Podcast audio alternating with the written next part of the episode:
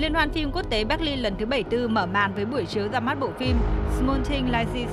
Đây là một tác phẩm hợp tác giữa Ireland và Bỉ của đạo diễn Tim Millen, có sự góp mặt của Cillian Murphy, ngôi sao từng được đề cử giải Oscar cho bộ phim đình đám Oppenheimer.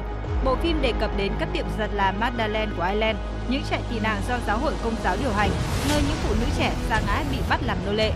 Các thể chế khủng khiếp này tồn tại từ những năm 1820 đến năm 1996. Năm nay có 20 bộ phim được đề cử tranh giải gấu vàng và gấu bạc, những giải thưởng cao nhất của Liên hoan phim Berlin. Ban giám khảo quốc tế do nữ diễn viên từng đạt giải Oscar người Mexico gốc Kenya, Lupita Nyong'o đứng đầu.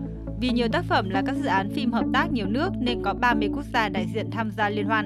Đáng chú ý nhất là sau khi hoàn toàn vắng bóng năm 2023, lục địa châu Phi quay lại góp mặt trong Liên hoan phim quốc tế Berlin 2024 với 3 bộ phim. Năm nay cũng đánh dấu sự góp mặt lần thứ tư của điện ảnh Việt Nam với bộ phim Cu Ly không bao giờ khóc của Phạm Ngọc Lân, tranh giải trực tiếp ở hạng mục toàn cảnh. Chia sẻ về Liên hoan phim quốc tế Berlin lần thứ 74, diễn viên đạo diễn Jasmine Chinska, một thành viên ban giám khảo cho biết. Đó là một cơ hội tuyệt vời để nhìn thế giới qua lăng kính của người khác. Đó là điều tôi luôn nghĩ tới và khiến tôi ngưỡng mộ công việc của tất cả những người bạn đồng hành trong ban giám khảo của mình. Đó là một niềm vui lớn đối với tôi. Liên hoan phim Berlin thường nổi tiếng là liên hoan phim mang tính chính trị nhất trong ba liên hoan phim lớn của châu Âu.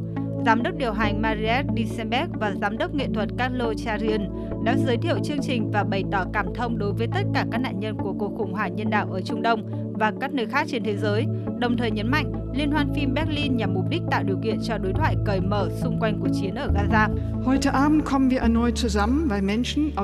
Tối nay chúng ta lại đến với nhau vì mọi người từ khắp nơi trên thế giới yêu thích điện ảnh và muốn đón nhận nó.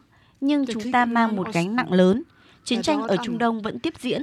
Chúng ta thấy nỗi đau khổ không tả xiết của người dân Israel và Gaza. Chiến tranh là một thảm họa nhân đạo và chúng tôi kêu gọi mọi nỗ lực để có thể bảo vệ mạng sống của dân thường.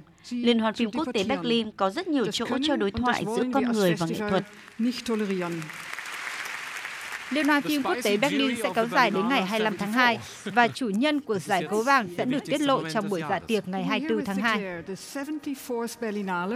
Officially open. Enjoy!